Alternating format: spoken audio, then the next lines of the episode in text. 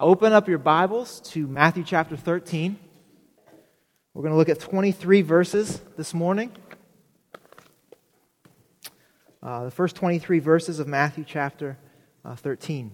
Before we read this, though, Daniel, if you can put up those two points, I'm going to just go ahead and give away my entire sermon right here. Uh, this is it. Two points. Life in the kingdom of heaven is a lifelong journey of transformation. Point number two fruit produced by God's transforming righteousness identify Jesus' disciples. All right, let's, let's say these two things together. The first one life in the kingdom of heaven is a lifelong journey of transformation. Fruit produced by God's transforming righteousness identify Jesus' disciples. Uh, I wanted to, to put these two right up front because uh, our, our text this morning um, is not real defined. There's three sort of major sections uh, this morning, and I wanted to give you these two things to sort of hang on to uh, so that as we read through these 23 verses and as we look at some pretty major themes, that you'll, you'll be able to narrow in a little bit on what I think Jesus' main points are in this text. Okay, so hang, hang on to those two pieces there, and uh, we'll, we'll then interact uh, with them throughout, uh, throughout the sermon. So, Matthew chapter 13, uh, verses 1 through 23. Uh, after I read, I will say, This is the Word of God, and then you, if you're genuinely thankful for the Word of God, will with enthusiasm say, Thanks be to God. Good. Okay, here we go. Verse 1. That same day, Jesus went out of the house and sat by the lake. Such large crowds gathered around him that he got into a boat and sat in it, while all the people stood on the shore. Then he told them many things and parables, saying, A farmer went out to sow his seed. As he was scattering the seed, some fell along the path, and the birds came and ate it up. Some fell on rocky places where it did not have much soil. It sprang up quickly because the soil was shallow. But when the sun came up, the plants were scorched and they withered because they had no root. Other seed fell among thorns, which grew up and choked the plants. Still other seed fell on good soil where it produced a crop, a hundred, sixty, or thirty times what was sown. He who has ears, let him hear. Now, let me say a couple of things here before we continue on uh, to, to give a little bit of context to this passage. Um, Jesus uh, begins talking about sowing and reaping, it's an agricultural um, uh, metaphor. And um, uh, this would have been very familiar to the people who were listening to Jesus. They knew agriculture, they knew farming. This was pretty common to them. So it's a, it's a, it's a story, it's a parable that makes sense to them. He talks about four different kinds of soil. The first is a, is a path. It was common in this day for a farmer, uh, when he was sowing his seed, to plow up the ground, to sow all of the seed, and then to plow up the ground again in order to cover up the seed. Does that make sense? So, some of us who aren't farmers, like me, might picture digging a hole, putting a seed in it, and then covering it right away. Not real efficient, right? So, you plow the whole field, throw your seed out, then cover it back up. So, in the first example, the field's been plowed, but some of the ground is still hard. It's like a path.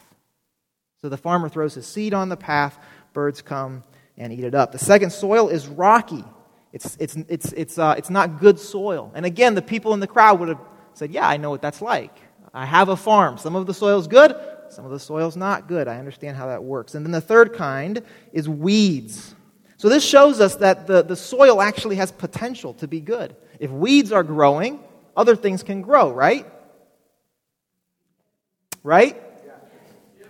So, so, so something can grow there. It just happens to be weeds. Now, here's an interesting thing. In this case, for the first time, the plant actually doesn't die. You, you see that in the text. The plant still lives. First two cases, plant doesn't even live. But in this case, the plant doesn't die, it just doesn't produce a crop. Okay? So uh, one scholar says that we kind of see a progression here. The first plant doesn't grow at all. Second plant grows, then dies. Third plant grows, stays alive, doesn't produce any crop. Are you tracking? All right. Then we get to the good soil. This soil grows and produces a crop, and, uh, and Jesus points out that each seed produces a different amount. It's not uniform, but this is the, the good soil that actually allows uh, the seed to grow. Now, people in, in the crowd are going, well, that's nice. Tell us something we don't know. You, you understand? It's, it's, it's, it is just common knowledge There's nothing particularly brilliant or wise about what Jesus has just said. In fact, this is like agriculture for dummies. You know, this is farming for dummies. There's nothing really interesting here. But then what does Jesus say? How does he end this little section? He who has ears, let him hear. So, so all of a sudden, Jesus is doing something in this moment where, they, where the crowd goes, oh, oh, oh, oh, oh, this isn't actually about farming. This isn't about agriculture. This isn't about even growing barley or wheat, the two most common crops in that day.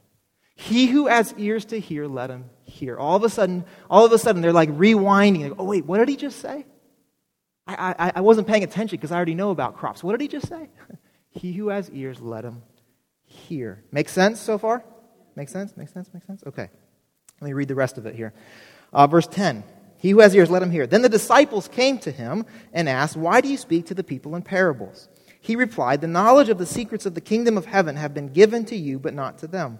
Whoever has will be given more, and he, and he will have an abundance. Whoever does not have, even what he has, will be taken from him. This is why I speak to them in parables. And then he quotes Though seeing, they do not see, though hearing, they do not hear or understand. In them is fulfilled the prophecy of Isaiah You will be ever hearing, but never understanding. You will be ever seeing, but never perceiving. For this people's heart has become calloused. They hardly hear with their ears, and they have closed their eyes. Otherwise, they might see with their eyes, hear with their ears, understand with their hearts, and turn, and I would heal them. But blessed are you. Blessed are your eyes because they see, and your ears because they hear. For I tell you the truth. Many prophets and righteous men longed to see what you see, but did not see it, and to hear what you hear, but did not hear it. Listen then to what the parable of the sower means. When anyone hears the message about the kingdom and does not understand it, the evil one comes and snatches away what was sown in his heart. This is the seed that was sown along the path. The one who received the seed that fell on rocky places is the man who hears the word and at once receives it with joy. But since he has no root, he lasts only a short time. When trouble or persecution comes because of the word, he quickly falls away. The one who received the seed that fell among the thorns is the man who hears the word, but the worries of this life and the deceitfulness of wealth choke it, making it unfruitful. But the one who received the seed that fell on the good soil is the man who hears the word and understands it. He produces a crop yielding a hundred, sixty, or 30 times what was sown. This is the word of God. Um, Daniel, can you put up those two points again, just to refresh our memory? This is, this is where we're going today. Um, but before we get to these two points, I, I, need to give you a little bit of background information. So this is going to, maybe to some of you, going to feel a little bit more like some teaching this morning because there's a whole lot going on here, and it doesn't make a whole lot of sense to those of us living in our day uh, unless we have some of, some of the background here. So let's start with where this story starts. Jesus is surrounded by a crowd. The passage before, his family had come to him, and Jesus had said, uh, Actually, my new family, my real family, are those who do the will of my Father, my sister, my brother, and my mother. And Matthew says that same day, Jesus goes out, and a huge, a massive crowd follows him. Um, so much so that Jesus needs to kind of find a way to get some space between him and the crowd in order to be able to teach the crowd, to actually speak to the crowd. And so he gets into a boat. So, Daniel, let's put up the first slide of, of the lake here. The region that we're in right now is the region of Galilee uh, in Israel. And um, uh, this is where Jesus did most of his teaching ministry up until this point. Uh, almost everything that we've read has happened in this area of Galilee right now. Uh, Jesus' hometown of Capernaum was in this area. Some of the towns that Jesus has performed his miracles and teachings in, all in this region of the world, all this region of Galilee known as, uh, uh region of Israel known as Galilee. So Jesus is, is in this boat, and, uh, and he starts to teach. Now, um, this sounds maybe a little odd to us in our uh, uh, uh, day of microphones, loudspeakers, right? All of our, we need all of these cords and everything, right, to set up. Um, so some uh, Israeli scientists performed this experiment a little while ago where they went to like an area that they thought Jesus may have been, and they got a little boat and they pushed off from the shore, and they found that the acoustics were perfect. Uh, there's like these little inlets uh, in the lake where uh, if you push a boat out into it and then you, you know, have a big crowd standing on the shore, you could hear perfectly someone's voice coming across the lake. Right? So, so Jesus' decision to get in the boat is not because he's like an introvert and just needs a space, you know, like I am, it's a, it's a strategic move, right? How am I going to talk to all these? How are they going to hear me? I'm going to get into a boat. I'm going to push out a little bit and going to communicate to the crowd. So, so that's a little bit of, of what's happening right here. So Jesus is sitting in the boat. Now let's zoom out a little bit more. He's surrounded by such large crowds. The, the region of Galilee at this time was, was known to be a region of Israel um, that stirred up a lot of dissent so, a lot of the zealots, a lot of the, uh, uh, the people in opposition to Rome or to the, to the Herods, the, the puppet kings, um, came from Galilee. Okay? So, when you and I read there was a big crowd, um, it's like, oh, cool, people want to hear Jesus, right? Um, but if you, were, if you were an observer in this day and you saw a huge group of people amassing around one person, it, you're, you're not thinking, oh, this is nice. This is a benign something going on. I wonder what, no, no, you, you know what you're thinking? Revolution. You, you, know, you understand? You're thinking, oh, oh this, is the, this is a new revolutionary. This is a new zealot calling people to himself in order to overthrow the Romans. Okay, because this happened. This was pretty normal. This is a, a region of Israel that had known many, many crucifixions, um, people who had attempted to overthrow the government. And so Rome crucifies them as a public spectacle to dissuade any other possible revolutionaries. You see? Okay? So, large crowd surrounding Jesus. Uh, and these folks have certain expectations for Jesus. Let's call them messianic expectations. These are people who expect that Jesus may be about to do something. We, we get a taste of this back in chapter 12, verse 23. Then they brought Jesus, a demon possessed man who was blind and mute. And Jesus healed him so that he could both talk and see. All the people were astonished and said, Could this be the son of David? Now, what is that? Could this be the son of David? Again, this is not it's like a, an interesting theological conversation. This is an expectation. We're waiting for somebody to come and rescue us. Could this be the one? We've been told that somebody is going to come and rescue us, is going to defeat our enemies. Could this be the one? Could this be the son of David? Could this be the Messiah, the anointed one, the one who will rescue us? What was the expectation? Uh, the Jewish tradition at this time had some, uh, some, some, some very specific ideas of what would happen when the Messiah came. First, Rome would be defeated. Rome was just the latest in a long line of foreign occupiers, foreign oppressors, okay? So, so the expectation was that Rome was going to be defeated. Because when people looked and said, who is in power? Who is in power? There was no question. It's Rome, the foreign occupier. So, so first thing that's going to happen is Rome had to be defeated. Second thing is that the temple had to be rebuilt. The, the current temple had been built by Herod, who was just despised by practicing Jews right? Because he was, he, he was illegitimate. He was not a true king. He was propped up by the Romans. So, Rome had to be defeated, a new temple had to be built, God's law had to be reestablished, okay? Practice God's law. And the last thing was that the exiles needed to return. Because there was this uh, uh, uh, foreign occupying force, many Jews had fled their country, had fled Jerusalem, and were living in places like Egypt right now. So the expectation was that when the Messiah came, the exiles would return. Your aunt and uncle who, who fled, they'd be back. Your cousins, they would come back. Do you see this? Some very specific ex- expectations. So when we hear that this crowd gathered around Jesus, we need to understand that they're showing up wondering, is he the one? Is he the one who's going to fulfill these things, do these things? Is he the one who's going to rescue us from Rome, reestablish proper worship, cleanse the temple, and bring back our family? Is he the one?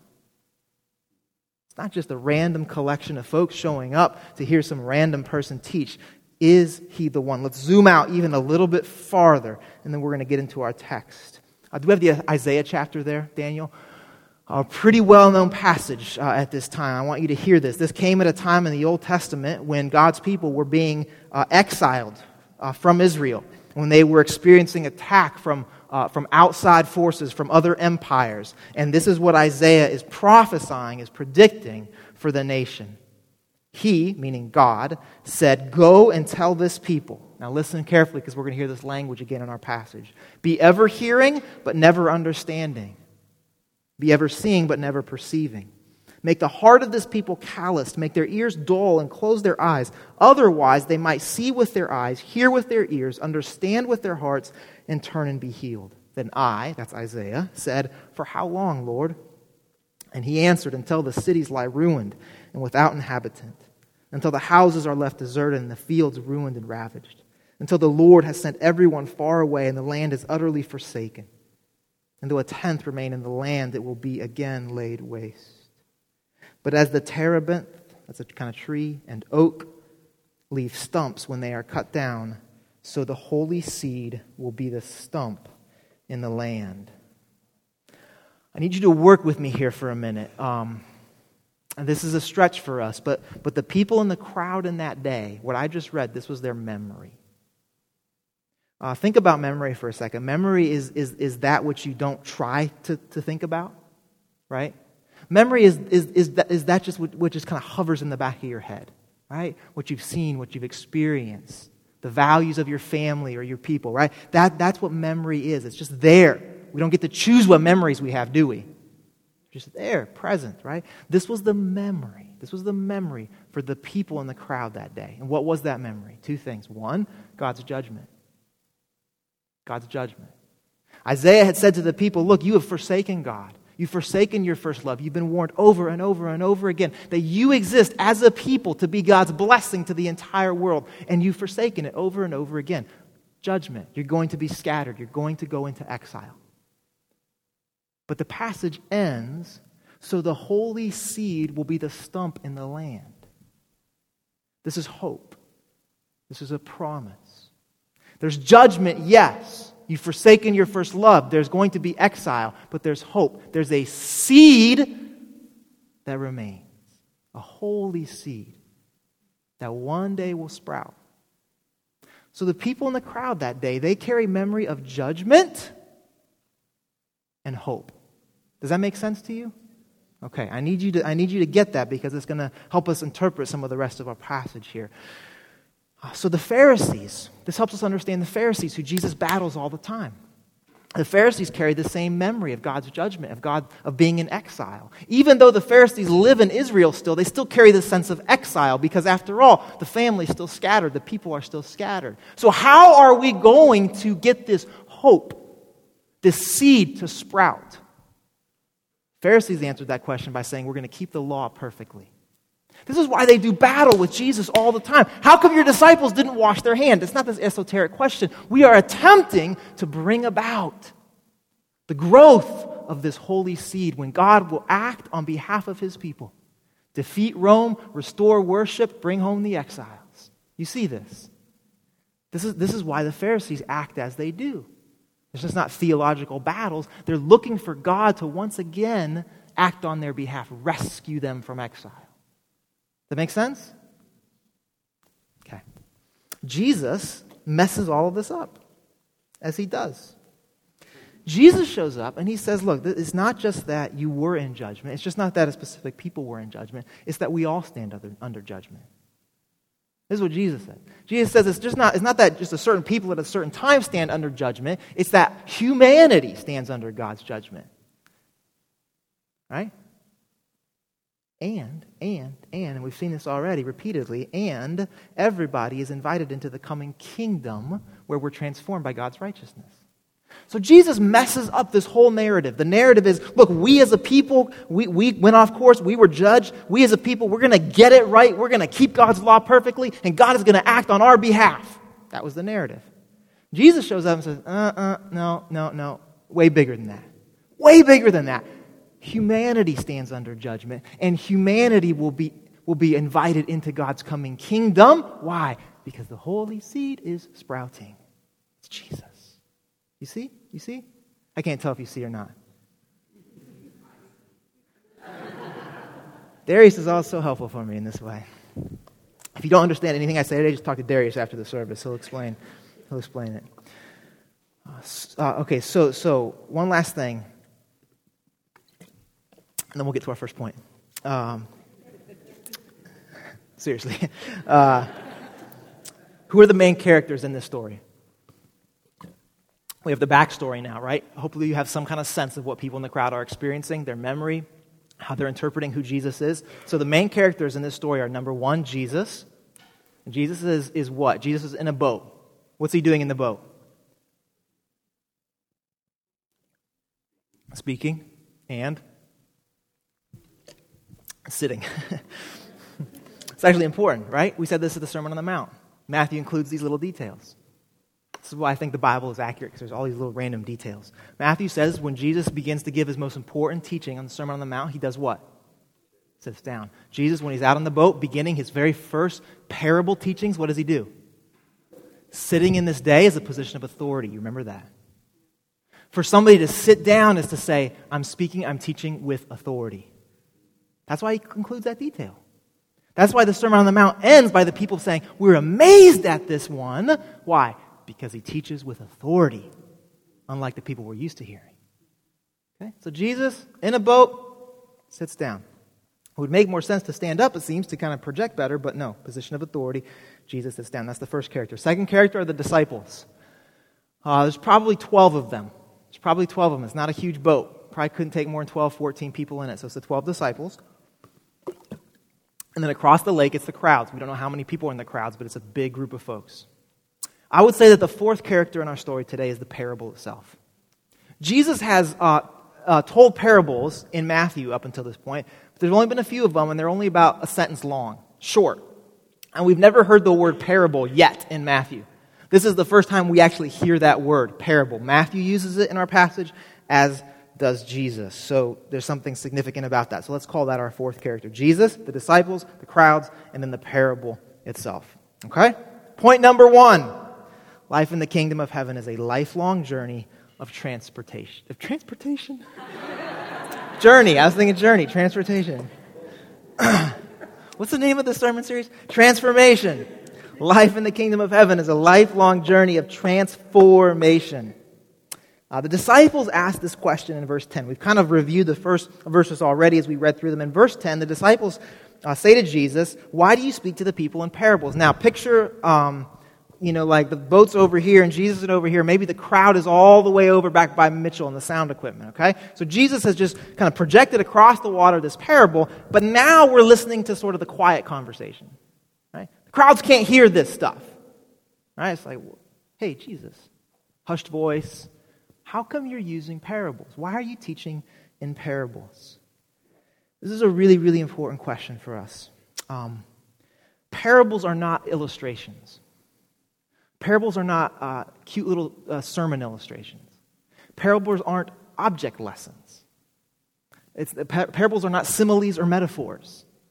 Parables are something entirely different, and it's, it's a, a form of communication that we don't use a lot uh, in our day. So it's a little, a little confusing or a little abnormal to us. But it's a legitimate question that the disciples ask. Why are you teaching in parables? Parables in themselves are, are, are a narrative description, they're a story about something, now listen to this, that must be entered into to understand. Parables are a story about something, but that story must be entered into to understand. Does that make sense? No, it doesn't. Let me give you an example. Uh, can we put that? Can we put that slide up of the, the movie? Did anybody see? Anybody see this movie that Daniel's about to pull up?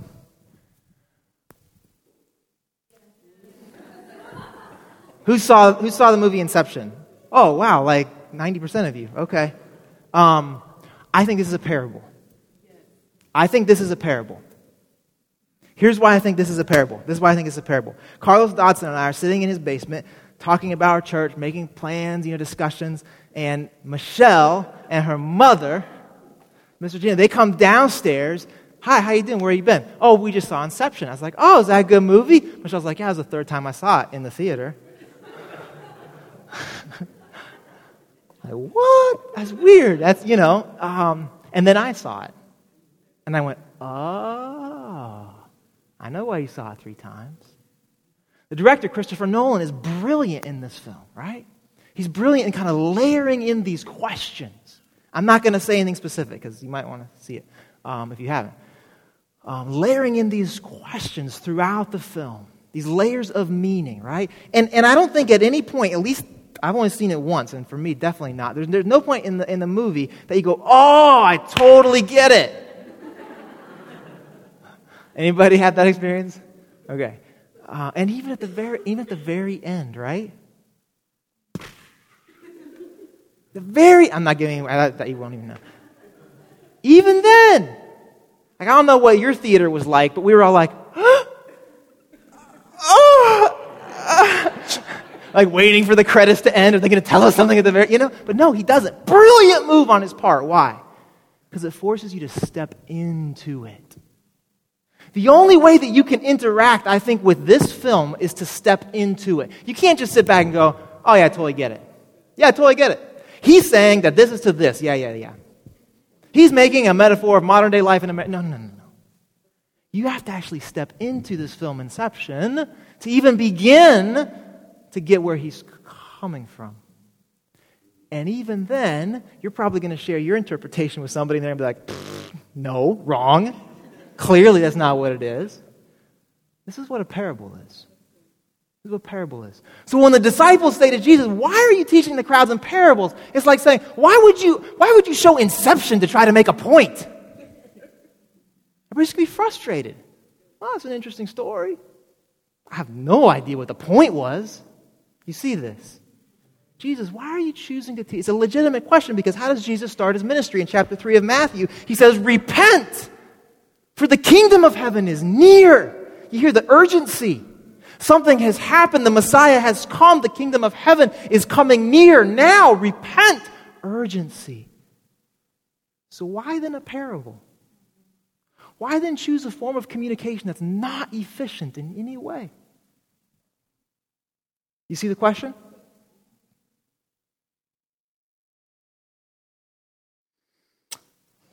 This is the best way I know how to answer. This is the best way I know how to answer uh, the disciples' question. Why do you choose Jesus to teach in parables? And it's our first point. Because life in the kingdom of heaven is a lifelong journey of transformation. I teach in parables. I teach in parables because the kingdom of heaven isn't this self contained thing that I can take and hold and now I get it. It's not a set of three propositions that once I have them memorized, I'm good to go. It's not a little booklet that if I can kind of get the different laws and things and steps and bridges, then I'm. No. Life in the kingdom of heaven is going to take us the rest of our lives to even begin understanding. It's a journey of transformation. Do you see this? This is the best way that I know how to answer the disciples' questions. Why are you choosing such an inefficient means of communication? Because, because, because. I'm inviting people, I'm inviting people into a lifelong journey of being transformed into the very image of God.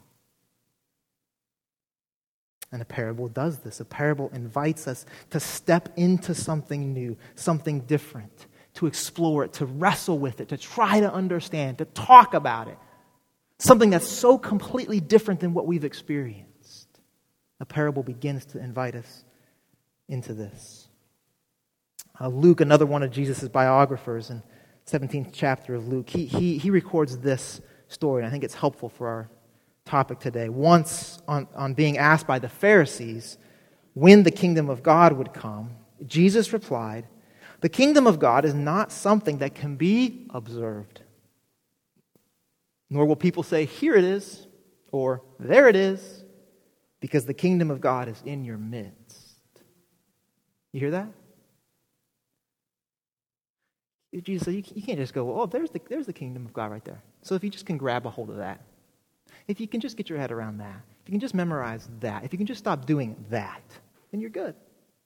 Jesus said, no, the kingdom isn't like that. Kingdom isn't like that. The kingdom of God is present, it's in our midst. Parable begins inviting us into this new reality of God's coming kingdom in Jesus. I think you and I know this experientially, whether we think about this or not. Those of us who've been Christians for a while, um, we, I, I, think at least, we, we regularly have these moments where we feel like we we have a whole new understanding of what Jesus has done for us. You know, you, you, when you first become a Christian, maybe you're like, oh, I get it. I get what Jesus has done for me. Um, and then, like a month later, or a year later, or 10 years later, you're in a conversation, or you're going through some kind of crisis, or something, or you're watching Inception, or I don't know. and all of a sudden, oh, oh, oh, Jesus did that for me. Anybody have that experience? Okay, a few of us.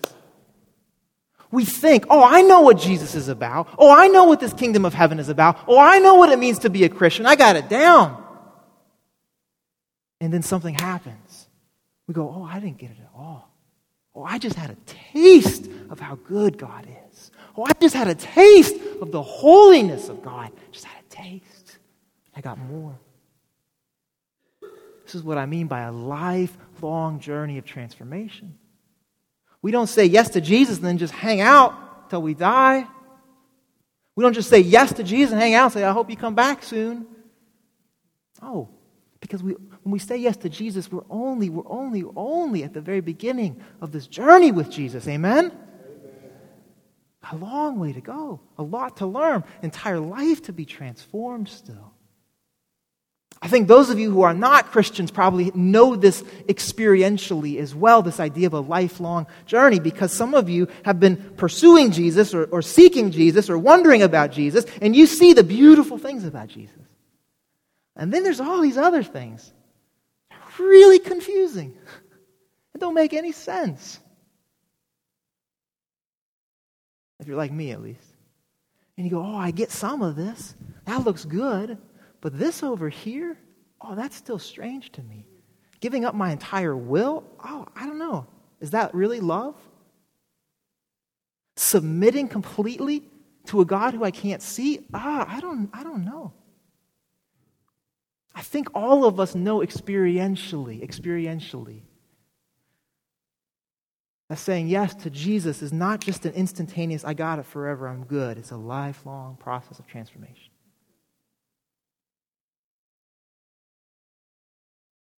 This is why I love our community groups, frankly. I think this is one of the really good places that this happens in our church. Where people who come from all kind of different perspectives, backgrounds, histories, length of time following Jesus or not following Jesus, come together around this book, the Bible, and say, What do you think about this? I think it's in that moment that you and I have opportunities to go, Oh, I never thought about it like that. Oh, I never saw it like that. This is, this is why we need this is why we need each other. Because speaking to one another from the place we come from, not pretending like we're somebody else, not, not glossing over who we are, where we come from, we need that in our church. Because I need you to tell me things about God from the Bible that I might have missed otherwise. Amen. I need those moments of going, oh, I only had a taste. I just got to take another step on this lifelong journey of transformation. Amen? Amen. Okay. Um, I, well, another way to think about this um, is, um, is learning a, a, new culture. Um, do we have anybody in our church whose families immigrated to the United States? Anybody? So we got a handful of folks. Um, uh, my, I grew up in, in Venezuela. Our family moved when I was like two or three years old. And, and there's, this, um, there's this experience of being in a new culture uh, that's not your own. That's, that's really kind of uh, disconcerting at least initially, because you know that you don't get it. I have this vivid memory. I was sharing this with a friend this week. I have this vivid memory of, of going to school in Venezuela, the Spanish speaking school, and, um, and, and being out on the playground and, and having to work really hard to know when to laugh with the other kids. Because I, I couldn't understand everything. My Spanish was not that great yet, right? And so I'm, I'm trying to pick up on all the little cues, you know, of when something's funny. But you also don't want to be the guy who's like, ah, and everybody's quiet, you know, because there's no better, there's no better way. Like I'm already white, no one else, you know, so you're really going to stand out. And I think some of you maybe can relate to that. I've had that sort of immigrant experience um, where you just know you don't get it. You're just very aware. This is new. Man, the expectations here are just why did they do that? Uh, this, this, I think, is a metaphor for life in the kingdom of heaven. It's, it's brand new. We've said this throughout the sermon series. It's an upside down kingdom. We don't know what to expect. We've been formed and shaped in very specific ways in our world, and now we step into this kingdom, and of course, it's going to be a lifelong journey of transformation. Takes years and years and years and years. And do you know what? I went back uh, to South America when I was in college. I spent most of my life, I went back to South American college for a three month internship, and after a month and a half, I was just, I was mad all the time. Because everybody's late.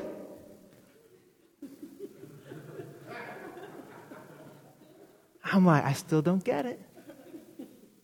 I still don't like I spent most of my life in this culture and still I might think I've got and I remember like the the moment sitting in this little apartment there in Bolivia being like, whoa, whoa, whoa, wait, wait, wait. Totally different understanding of time, totally different way of interacting with time that I've totally I just have I've missed. This is why those of us who've been Christians for a long time have a lot of humility ought to have a lot of humility. Thank you, Michelle. She's like, ought.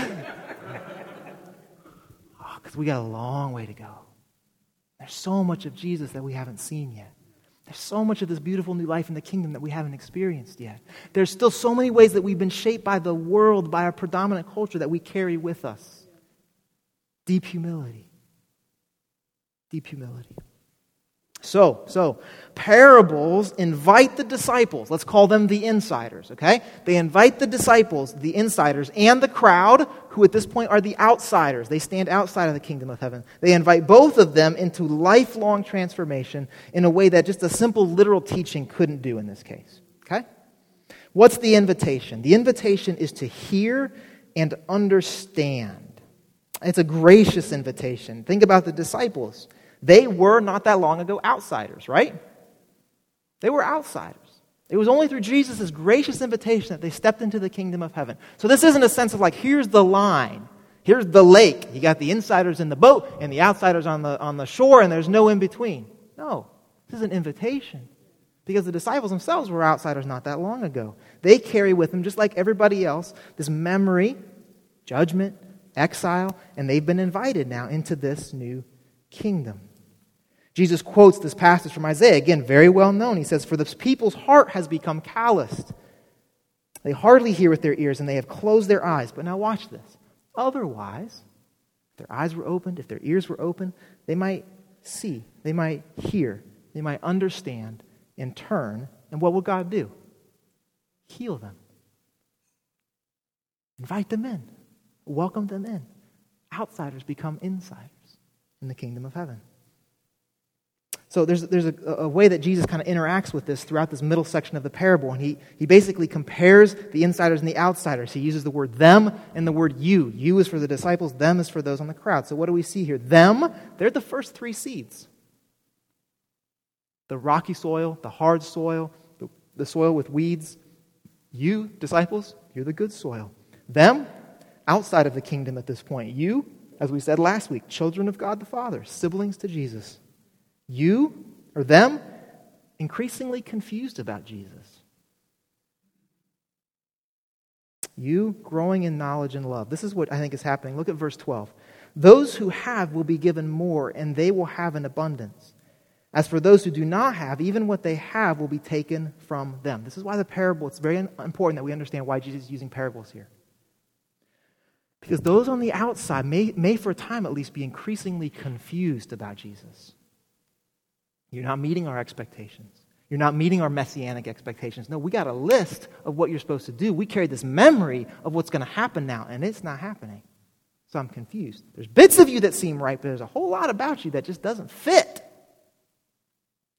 But those within the kingdom, those, the, the, those who have placed their trust in Jesus, they're gaining more and more. Jesus says, an abundance. Why? Because they've stepped into the mystery that is Jesus. Right? So they're growing now in their knowledge. They're gaining more to an abundance. Insiders and outsiders.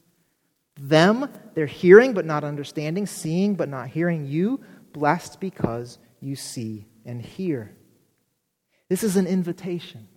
This is an invitation for outsiders to become insiders. But it's also, it's also clarifying that there's a difference. There's a difference in somebody who's placed their trust in Jesus and how they will understand Jesus. Did you know that? Did you know that? That there's a difference in how we understand Jesus when we've actually placed our trust in Jesus. Those on the shore are going to look at Jesus and understand him very differently than those in the boat. Not because those in the boat are any smarter. Clearly not. We've seen that over and over again. But what? They've placed their trust in Jesus. They've experienced Jesus. They've stepped into the parable, as it were. Right? So they experience him differently. They know him differently than those outside. Have you experienced this before? have you experienced this before? Those of you who are Christians, and you have a conversation with somebody who's like way the heck smarter than you are? Just me, huh? Man, I had this, I was at this pizza place one time and I was sitting at the bar and I was trying to do some reading, and this guy came and sat next to me, and uh, I really didn't want to talk to anybody. Uh, really. It was like a Sunday evening, you know, I was done. And this guy's so chatty. And so we're talking, what are you reading? I'm like, well, this theology book for class. Oh, theology. So he ends up being a college professor. Which, no offense, Curtis, but man. And uh, so he's like, sweet, mm, you know, and just asking me all these questions. And I'm doing my best, you know. And, I, and I walk away thinking two things. One, I should never go into apologetics. That's really not a strength of mine. And two, there's no way for me to completely explain Jesus to you outside of what I've experienced in his kingdom. I can give you maybe a little taste. I can maybe have you read one of Jesus' parables to try to get you to step into it a little bit. But at the end of the day, at the end of the day, at the end of the day, there's only so much I can say. Does that make sense to you? Some of you know that. Some of you are in that place where you're like, I just can't quite get there with Jesus because of that. That's okay. That's okay.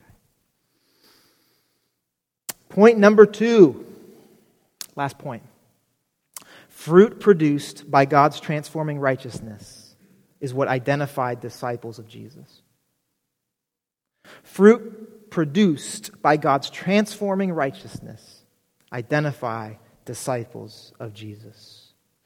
Uh, so we, we've seen now this parable. We've seen Jesus talk about the parable, and then Jesus goes on to explain the specific parable. And he talks about the path. He says, The path is the, is the hard soil, and when the seed is not taken in, the evil one comes and he snatches it away. And then there's the rocky soil, where there's no real roots, there's nothing that sustains faith. I think many in the crowd are like this. They're interested in Jesus, they've been, let's say, externally stimulated by what's going on in the crowd. Oh, Let's check this out. But there's no roots. And we're going to see this throughout Matthew that many, many, many uh, fall away or end up opposing Jesus. Um, can I say to the college students in the room that this soil may be the most dangerous one for you? In my experience, in my experience, college students um, can be externally stimulated to follow Jesus right? Because you're in this environment that may, especially if you're in a non Christian environment that might seem kind of hostile to the faith, and you find this community of Christians and it's exciting and it's deeply like you're in each other's lives and, you know, all this good stuff, right? Lauren, InterVarsity, you know, like great stuff. And then you graduate. And here's what happens, I've noticed with college students two, two, two options. One, and Jesus says this, you're going to face persecution and trouble. And that's when it becomes clear what kind of soil it is. One option, you face persecution and trouble, and you fall deeper in love with Jesus. There's roots. There's roots. It's good soil. Second option is the plant withers and dies because there were no roots. There was external stimulation. There was maybe mental stimulation. There was maybe like you were getting your relational needs met. Can I say that, college students? I hope you still come back next week. It's not just students, of course, it's all of us, right, who, who need to watch out for this. How do we know if this is happening? When trouble and persecution come. When crisis happens. When the bottom falls out. How do you respond? Does the plant wither and die? Or does it continue to grow? And then the, and then the third one, the thorns, the weeds. Um, Jesus said this is, the, this is the attraction of the world. And we're going to see Jesus interact with this one throughout uh, the rest of the book of Matthew here. Uh, but basically, uh, a life in the kingdom means growing to love Jesus above everything else. Right? That's this lifelong journey of transformation that we're on. But this, this opposes the natural flow of our lives.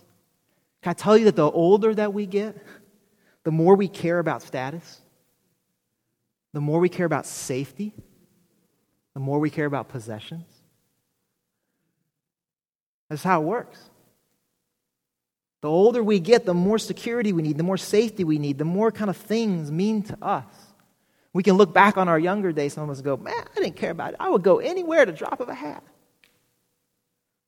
Life in the kingdom uh, opposes sort of the natural flow of our, of our humanity to place more and more trust in security, status, possessions. The weeds, the thorns, Jesus calls them. Here's the interesting thing about this one the plant's still alive. This is a hard word for us. The plant is still alive, it's just not producing any fruit. Can we admit that, that, that many of us who call ourselves Christians are not producing any fruit? That's not a judgmental word. This is just this is Jesus' language.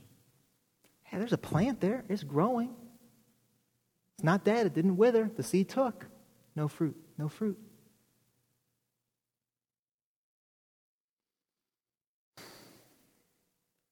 I think it can be very common in Christianity because the only indication of it is a lack of a crop, lack of a fruit.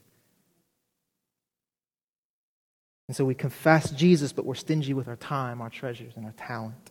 We confess Jesus, but we get our identity from our career, from our accomplishments, or from our children, even. We confess Jesus, but we accept that just ongoing sin and addiction in our life is just going to be normal. We confess Jesus, but we trade radical grace for predictable religion. We confess Jesus, but we remain oblivious to the plight of students in our city. We confess Jesus, but we ignore the benefits that many of us have received from a life of privilege and power.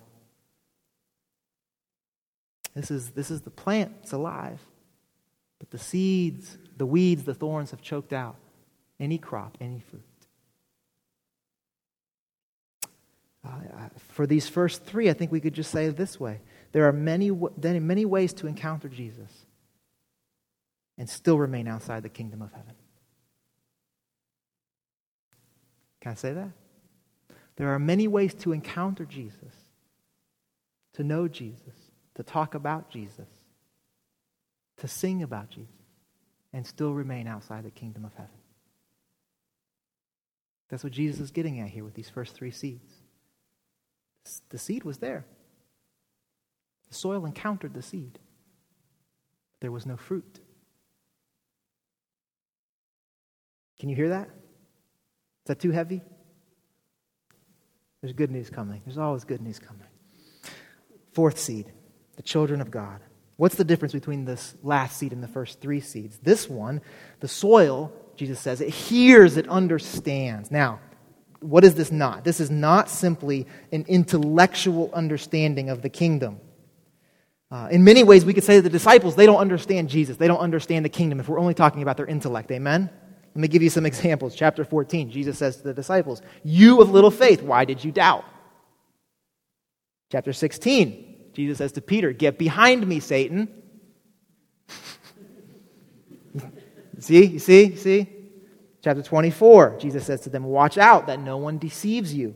Chapter 26, Jesus says, I tell you the truth, one of you will betray me. Chapter 26 again, this very night, Jesus says, You will all fall away on account of me. Hearing and understanding clearly is not just related to, I totally get it intellectually. And it's clearly not related to, I'm going to obey everything Jesus says. Right? Because the disciples didn't. They fell away. They didn't understand who Jesus was all the time. So, what is this? What's going on here? Uh, the disciples, they have understood, Jesus said. They've understood the word, the seed that has been planted. How is this possible? Simply put, they are learning to trust Jesus. They are learning to trust Jesus. They are learning to trust Jesus above everything else.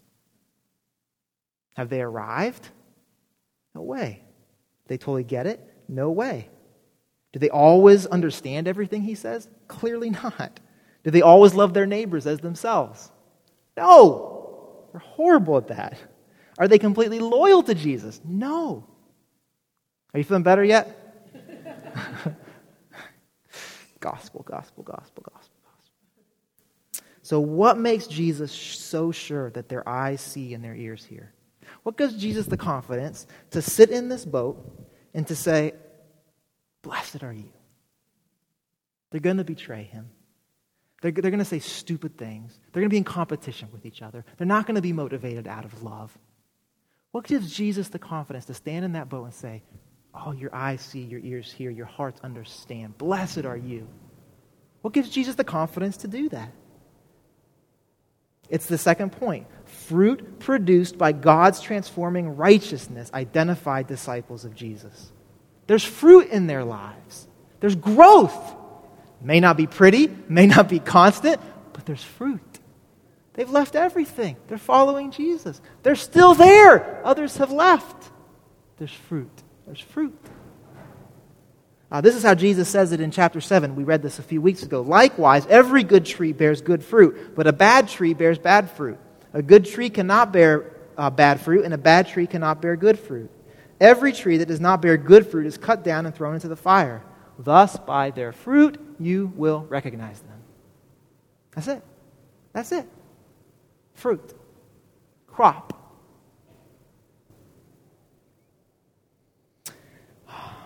So uh, we're going to close up here. Do we see what the disciples saw? Do we hear what the disciples hear? Do we understand what the disciples understood? In, in, in verse 16, Jesus says something really significant right in the middle of our passage today. He says, Blessed are you, talking to the disciples. Blessed are you because your eyes, uh, blessed are your eyes because of what they see, and your ears because of what they hear. Now, now, listen. For truly I tell you, many prophets and righteous people longed to see what you see, but did not see it, and hear what you hear, and did not hear it. And Jesus says, there were righteous women and men in ages past who would have loved to be standing where you're standing today. But it's you. You get to be here. So, what is it that they're seeing? Why are they blessed? What is it that they see and hear? They're experiencing, they're experiencing what these men and women of old wanted to see that holy seed. Remember back in Isaiah? That holy seed. After judgment, that was left in the land, left in the stump, is sprouting the holy seed that one day was going to bring hope and redemption. It's coming in Jesus. What is it that they see? What is it that they hear? What is it that they understand? Not just some teaching, not just some intellectual understanding of the gospel or the kingdom or Jesus. No, they are in the presence of the seed that is now growing. Do you see this? The seed that Isaiah talked about in Jesus is sprouting. The same passage that Jesus refers to is this passage of the seed that is now growing. This is, this is how John talks about it. He talks about a seed as well. John chapter 12, verses 23 through 24. Mark that passage down. John 12, 23 through 24. Jesus says, The hour has come for the Son of Man to be glorified. Very truly, I tell you, unless a kernel of wheat falls to the ground, it dies and remains only a single seed. But if it dies, it produces many seeds. Who's Jesus talking about? Himself. Himself. Can I read that to you again? Unless a kernel of wheat falls to the ground and dies, it remains only a single seed. But if it dies, it produces many seeds. The seed looking for good soil, what's that seed? Huh? It's Jesus himself. The Word in this passage, the Word, it's Jesus Himself. The Word taking on flesh, it's Jesus Himself. The seed that has to fall to the ground and die in order that other seeds can come up is Jesus Himself. Amen? This is the mystery of the gospel that Jesus invites us to step into through these parables. The seed is Jesus himself. In order for this holy seed in Isaiah's word to truly transform us and produce fruit in us, that seed first has to die. You see that? If a seed is going to produce fruit, new crop, it has to fall to the ground and die. so that the plant can grow and new seed be born. You see this? It's not just some metaphorical thing that Jesus is throwing out there. Oh, it's kind of like a seed that's got to find good soil. No, no, no, no. The seed is Jesus himself who will lose his life so that we can gain life. Amen. If Jesus, in Jesus was perfect life, but the life first had to die. Because you and I, we had no ability to transform ourselves. We can't, tra- we can't do it. We can't transform ourselves. We have to enter into this lifelong journey of transformation through Jesus. We had no ability to produce fruit that would last by ourselves, something only Jesus in us can do. So it was for our sake that Jesus died, was buried in the ground like a kernel of wheat. Can you think of it like that? Think about Jesus' body hanging on a cross, being buried in the ground, covered up. Jesus says, like a kernel of wheat, had to die so that I could, so that it could grow. Resurrection. And it's not just resurrection for Jesus' sake, it's resurrection for our sake as well. So that we don't just understand that about Jesus, we don't just know that about Jesus, we also experience resurrection we also experience new life. We also now have the ability to actually bear fruit that will last. Something we couldn't do on our own. Is that good news? The Son of God, the Son of God, laid in the ground, covered up, giving his life so that, so that we could experience life that would last, life eternal lives that would bear fruit. Uh, let's pray. Jesus, we, um, we thank you that there's not a um, there's not an easy formula uh, to, to life in your kingdom. Uh, there's not a, a, a, simple equation that we must follow in order to uh, gain your approval. Lord, we thank you that rather you um, you chose to invite us into, into a, a, journey of transformation, into a lifelong, you, you call it the narrow way in the Sermon on the Mount. Where we experience you, we learn to be placing our trust in you, but we still have this entire road of transformation ahead of us. God, we thank you that there wasn't just a, a moment that you thought about us and then you moved on to the next thing, but that you've invited us, as we learned last week, into your family to walk beside you and be transformed by you.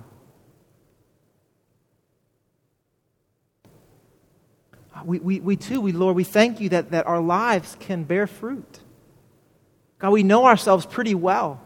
Um, we know how distracted we can be. We know our sinfulness. We know our past. We know the stuff we carry with us, even today. And to be able to even stand here and say, our lives can bear fruit, beautiful fruit, fruit that, that, that gives life to those around us, fruit that reflects the glory of our Father, fruit that demonstrates new life welling up in us. This is a miracle. God, we know ourselves well enough to know that, that, that evidence, evidence of, of life being fruit is something that only you can do in us. And so, God, we, we thank you for inviting us into this lifelong relationship where you're going to be transforming us from the inside out through your righteousness. Thank you for loving us so much to not just save us at one moment, but to continually walk beside us as family. And thank you that our lives matter. God, thank you that you have, uh, uh are, are doing a work in us that allows our lives to matter profoundly for the good of the world.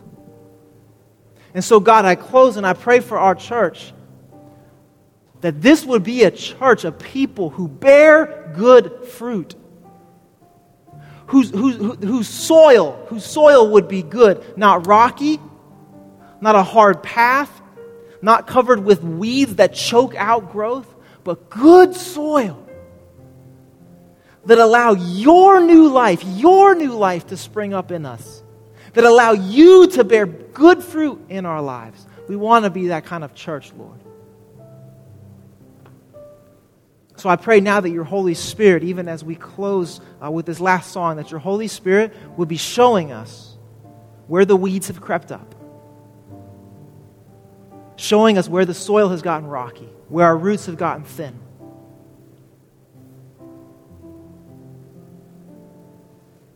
Holy Spirit, do that work. Holy Spirit, we ask that you at the same time, at the same time, encourage us that your life in us allows us to bear good fruit for your glory's sake.